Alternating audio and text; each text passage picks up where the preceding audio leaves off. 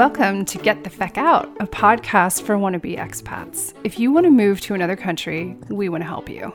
I'm Tara Kellerman, an American living in Ireland with my family, enjoying the crack.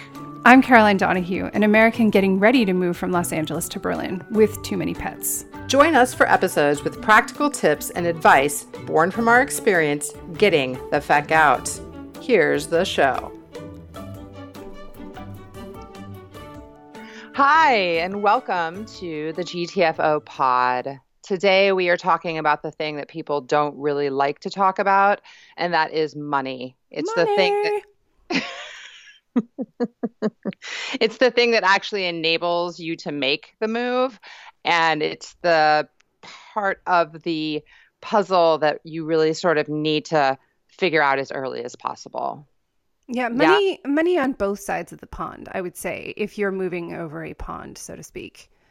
Um, yeah, yeah, exactly. Money, uh, money before you make the move, um, after you make the move, uh, the different issues involved in currency and negotiating accounts on in different countries. That's that's fun. Yeah, so we're going to cover as much as we can today, but as we were planning, we realized mm, this might need several episodes. So as you're listening to this and any other episode that we have, you can comment on the show notes at gtfopod.com. Tell us what was helpful. Tell us what questions you still have because we really do look at those to plan future episodes. Yes, it's true. Tell us, um, yeah, because the money thing is it's huge, right? And if you don't think about all the different aspects before you can go, you can get blindsided by something. That that was my uh, one of my experiences that there was a cost that I hadn't planned for, and that that comes, and you're like, well, looks like we're dealing with this money issue now. well, why don't we start with that? Because I luckily got to benefit from hearing about your experience when you moved.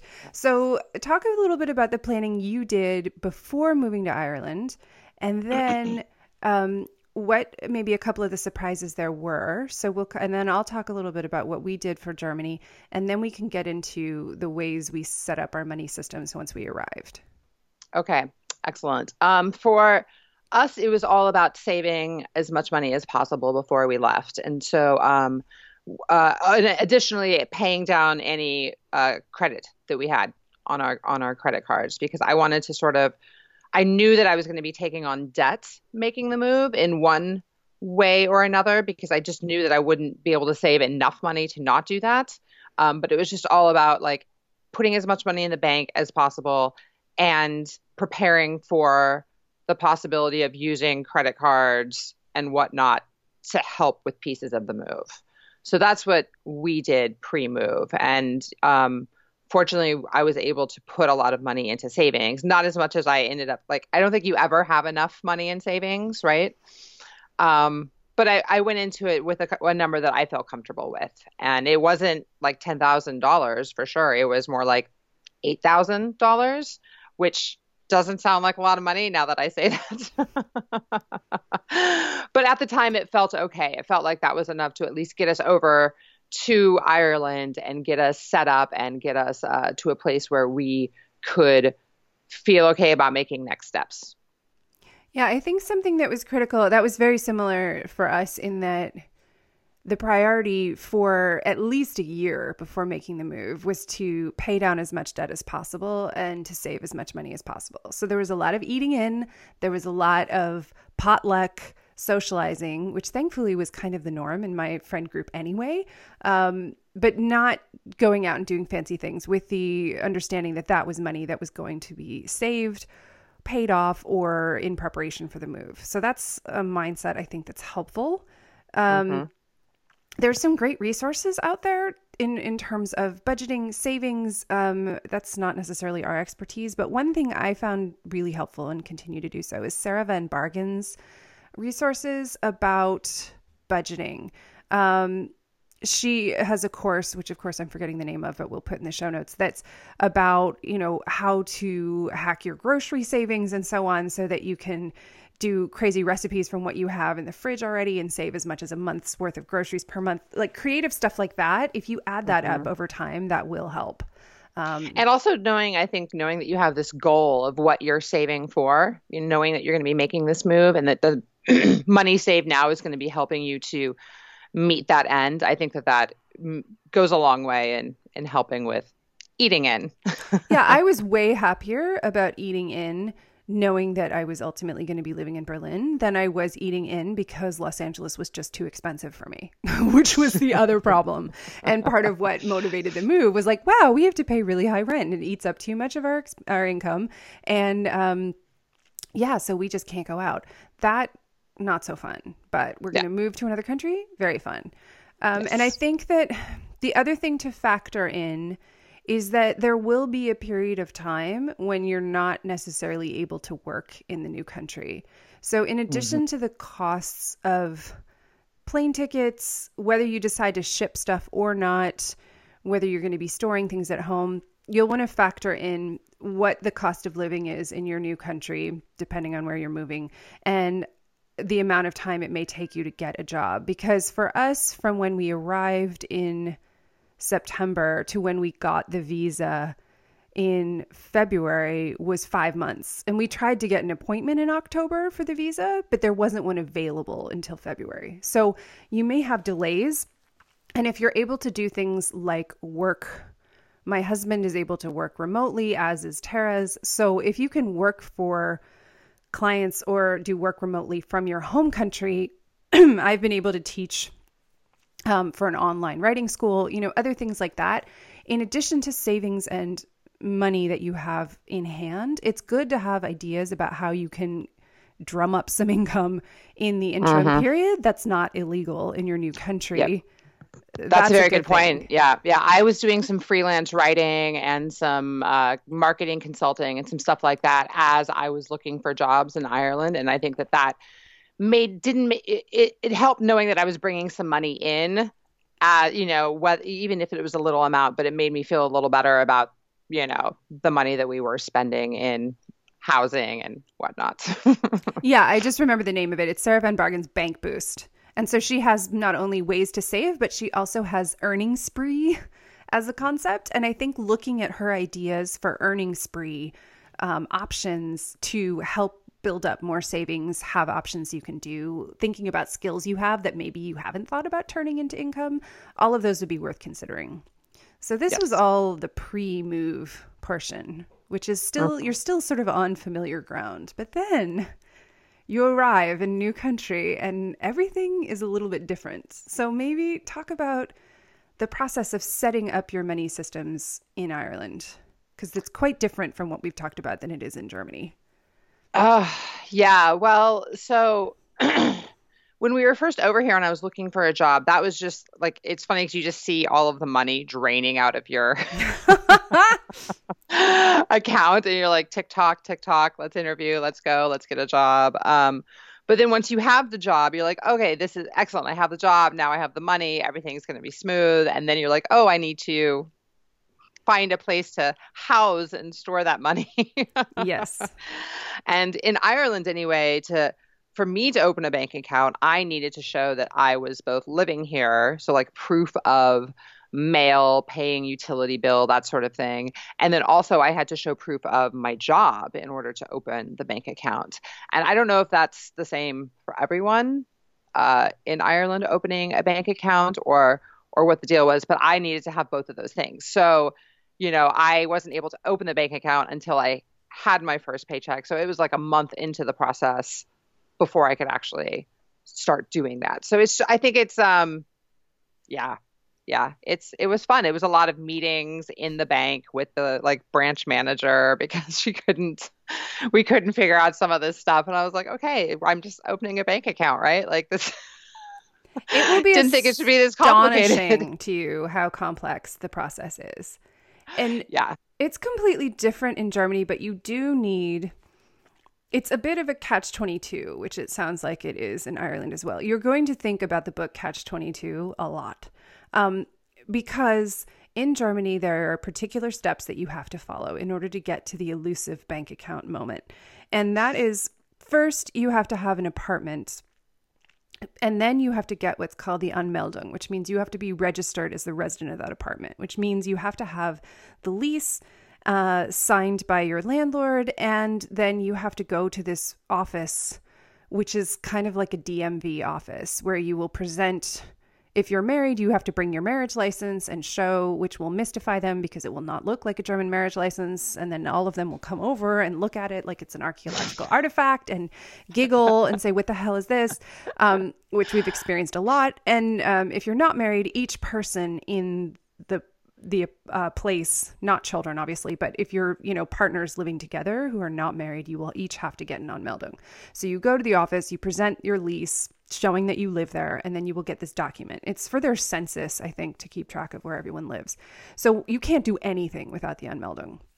So once you've done, and it's all in German, by the way. So um, if you if you don't speak German, um, you will probably want to take a friend who speaks German. So um, we went, we did the Anmeldung. I did fairly well in my, you know, kind of sound like a drunk teenager German. And then you they give you a letter with a stamp on it. There's lots of letters with stamps on it. And it, you must have the Anmeldung before you're even allowed to get a bank account. However, you do not have to have a job in order to mm-hmm. get a bank account in Germany. So Do you need a job to get the Anmeldung? The Anmeldung? No. Um, but you often that need a good. job. That was good German too. it was great. you often need a job in order to get an apartment. so um, yeah, the way that we circle there. Yeah, yeah, that we're dealing with this now. So we'll talk about that in a future episode. But we what we did was we got a furnished temporary apartment through an agency, which is more expensive than getting a regular lease. But you can't get a lease until you have a visa, until you have a job or some kind of proof of income and credit and all this kind of stuff. So we knew we needed at least six months. So we went through an agency, rented a furnished apartment, got the Anmeldung through the furnished apartment, and then got the bank account.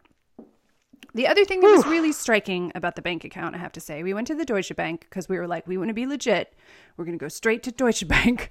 And, um, because we wanted to feel, you know, really like we knew what was going on, and um, and that Germany felt we were taking it seriously. So we went, and the people were so lovely, and it was so different than getting a bank account in the U.S. for many reasons. The first of which, they presented us with lattes, which has never what? happened to me in a bank. We came in there like, oh, hello.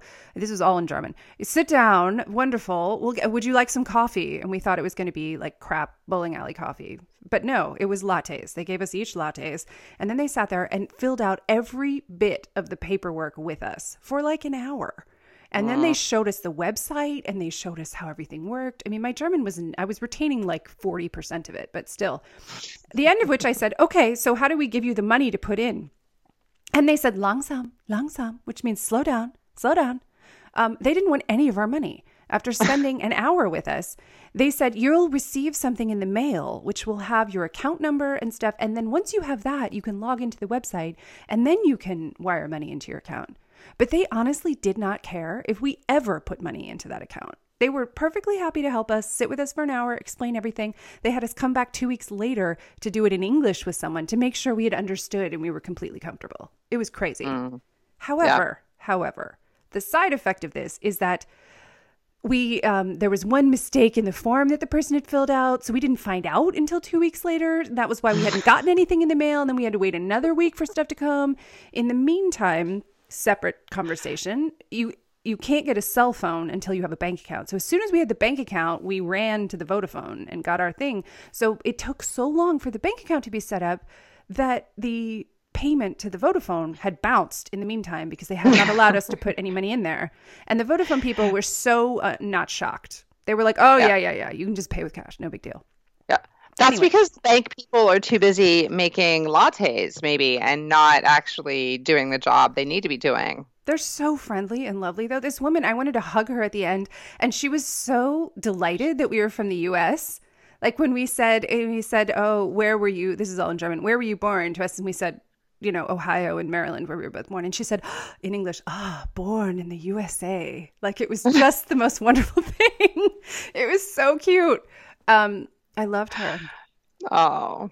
But yeah, we it took us, I think, three to four weeks for our bank account to be fully set up. So just factor that in.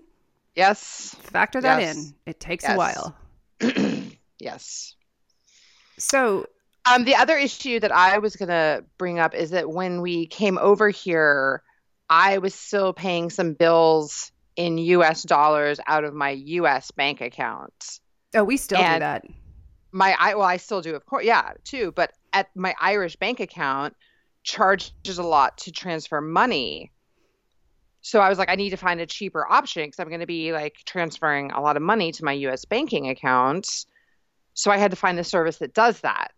And oh, there wow. are yeah. TransferMate, TransferWise, all these different transfer things. But so it's a matter of also like I get paid in euros, have to transfer that to US dollars to my bank account so that I can pay some bills out of my US bank account. It's really fun having it's, money. Oh god. Lots and then in the currencies, different countries. in the opposite direction, because if you have money in dollars and we had savings there that we periodically when we've needed to wire from the US to our German bank accounts, if you have over $10,000 not euros outside of the US in any kind of account that that was dollars and was moved into another country, you have to inform the US of this. So when we were first dealing with like deposit for, you know, all kinds of stuff, um, we were very careful to keep it under that number because we didn't want to deal with it. So this is also something to know. Um, yes. And if you have any way of getting yourself into USAA Bank, um, anyone listening who happens to be able to USAA Bank, if you were in the military, have a parent or potentially grandparent who has USAA, get it because they have the most reasonable wiring rates I have found. Oh. So my, my as my tip, dad as, as my dad puts it, his brief and unimpressive career in the Navy has paid dividends for for decades. Um, excellent. Thank you. Thank you, USAA. Um, so then, then, well, that brings us to another topic, which is um, paying bills in Europe is different than paying bills in the US. And I'm interested because we have not discussed this in advance, whether it's different between Ireland and Germany, but we, for the most part, do transfers. Oh, that's all they do here transfers. Yeah. Okay, great. Yep. So that's probably an EU thing. Yep. And it's so amazing and easy. Oh, and so great. thank you. Yes. so basically, uh, when you have a, a bank card, you know, your card, you have what's called an IBAN number. And that's not your account number, it's the number on your card. And that is sort of the keys to the kingdom. And it's yes. the number that you use. Um, actually, it's the number that people will want to pay you. And you will need that number for, say, your landlord, utility companies, etc. or anybody you want to pay, honestly. Yep. If you have an IBAN number, you can just send a transfer and it and it goes to them and you don't have to think yep. about it ever again. Yep. Yep, it's amazing. And we were talking Caroline and I earlier that um like we don't they don't know what checks are. Like people just don't use checks here. Like in America, I feel like it's just the thing you get when you open your bank account. Here are your checks, and people use checks. And we like I just touched my first check the other day when I got a refund from an insurance company, and I was like, crazy, this is a check. What do I do with this? yeah, you're like, why didn't you just send me a transfer? It's it's crazy. Yeah, you don't I have never dealt with a check here at all. Um Yeah. Even for a job I'll be doing that's 2 hours a week, they just want my IBAN number. They're not even going to write me a check for that. Yep. Yep. Just put the money right in there. Thank you. So, and then there's another thing which will be interesting to know, and this varies quite a bit by country from what I understand, but countries have strong preferences for card versus cash. Uh, mm-hmm. Germany is very cash heavy. They don't have the same ability to pay with cards. People are perpetually mystified by this who hmm. aren't. And there are two different types of cards. And if you have a Deutsche Bank account or other kind of European bank account, there is a different category of card. An EC card is sort of a more secure card than your basic um, Amex. Well, Amex is a credit card, but you could have a Visa or a MasterCard, even if it's a debit card, because we have two types of banks. We have Deutsche Bank for our main accounts, and then Barry and I each have a um, N26 account, which is a little bit faster to respond. Deutsche Bank is like a big ocean liner. And then we have our little expat bank that we can move money more quickly and it's easier to deal with. Um, that does not have an EC card. So there are certain places like when I go to How do I know if I have an EC card? Do I have an EC card? I'd have to look at it. Uh, does it say it on there? Like, would I know? You might know. Yeah, there's a logo. Um, I'll put a link to this in the show notes as to what they look like. But basically, um, if you take cash out in Germany, anyone will take cash. So if you don't have an EC card, you can just pay with cash and it's no big deal. Um, but if you want to pay with card in particular, at larger restaurants, in tourist areas, whatever, you'll be fine paying with a credit card. But it's not like London where you can pay with a credit card anywhere, no biggie. Nobody cares. And um, yeah, and the whole public transit system is different. Like in London, you can use a tap card. Oh, this is a fun thing in Europe that we don't have in the US. A lot of places you'll have a card where you can just tap it on the register and then you enter a PIN and you're done. You don't even have to stick it in the thing. They're like, Oh, sister, you don't even have to put a PIN number in here. You just tap. It's so easy. yeah, Tap, we tap, tap, up tap, to a certain amount and then Yep. you put a PIN above a certain Yep. amount. But yeah, for Yep. the most part, just tap it. It's great. Just tap it. Tap Makes it. it makes it real easy to buy stuff. Let me tell you. Yeah, that's the danger. Yeah. Yeah. Totally So. the danger. Yep. So I think those are the main things. But the thing to know is that, yes, there's uh, things that people will want us to talk about are like, what about the taxes? And we think that that's complicated enough that maybe Yeah. that's a separate episode. And also, we are not accountants, nor are we international tax attorneys. No, definitely not any sort of tax attorney. No. The one thing I will say that that that I do know from having spoken to my accountant is that if you are living outside of the US and you make less than a hundred thousand a year, you do not have to pay US income if you have uh, income tax if you have proof that you have paid income tax on that in another country. So if you're making less than a hundred grand a year, and that's per person, it's not per family. Yes. So you'd have to, if you're a married couple living abroad, you'd have to make more than 200 grand. Um, Yep. Well, I guess you could do it if one of you was making 50 and the other one was making 120, you'd still have, one of you would have to pay it. So basically, if each of you is making less than 100, you don't have to also pay US income tax. Um, Yes. So that's the one bit I can tell you. If you Mhm. manage it No, that, that- way, then you're fine. Yep, yep. But the reason we think that it's probably a more advanced conversation is when you run into situations where one person is paying tax in one country and the other person is paying tax in another country. That's that's fun too. Yes. So we could talk about that later.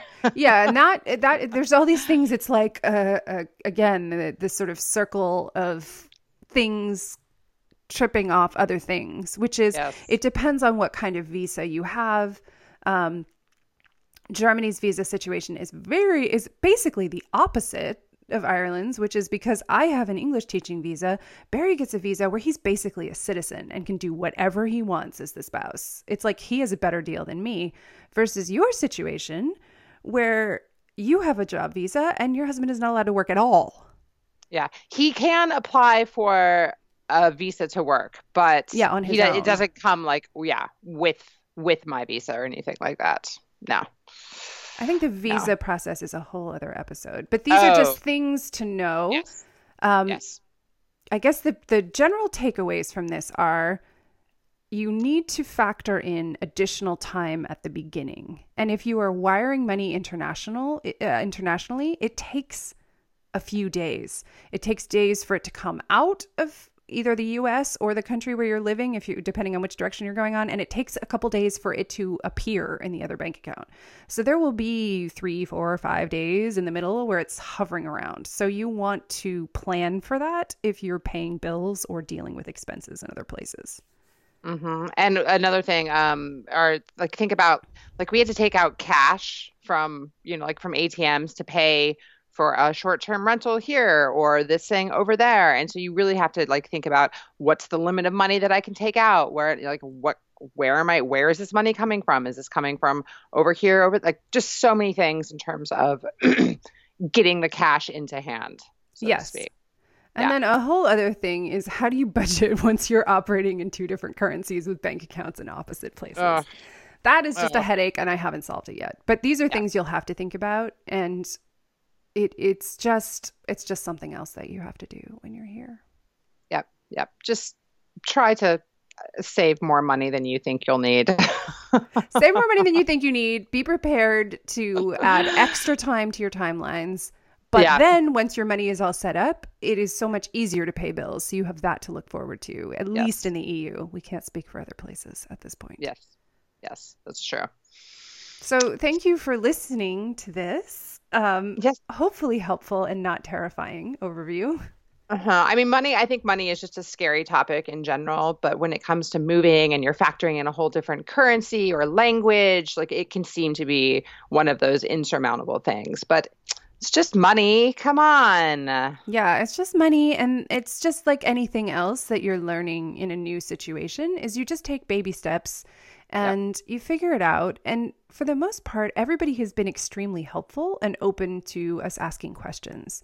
So mm-hmm at the very least, don't be afraid to ask questions. Um, everyone has been very happy to help. Yes, for sure. So, and if you have questions, if this episode brought up some things, or I'm sure there's a lot that we did forgot to talk, forget to you know mention, please let us know. Send us a note. Uh, we'll be happy to address it in a later later episode. Yeah, post in the comments. You can check it out. Um, gtfopod.com. Leave us comments. Send us emails whatever you like. If it feels scary to leave it in a public forum, that's fine too. And um, we look forward to talking to you again in two weeks. Yay! Thanks for listening. Bye. Thank you for listening to GTFO Pod. For show notes, links, and other fun things, head to gtfopod.com. You can stay in touch with us on social media with the hashtag GTFOPod. See you next time.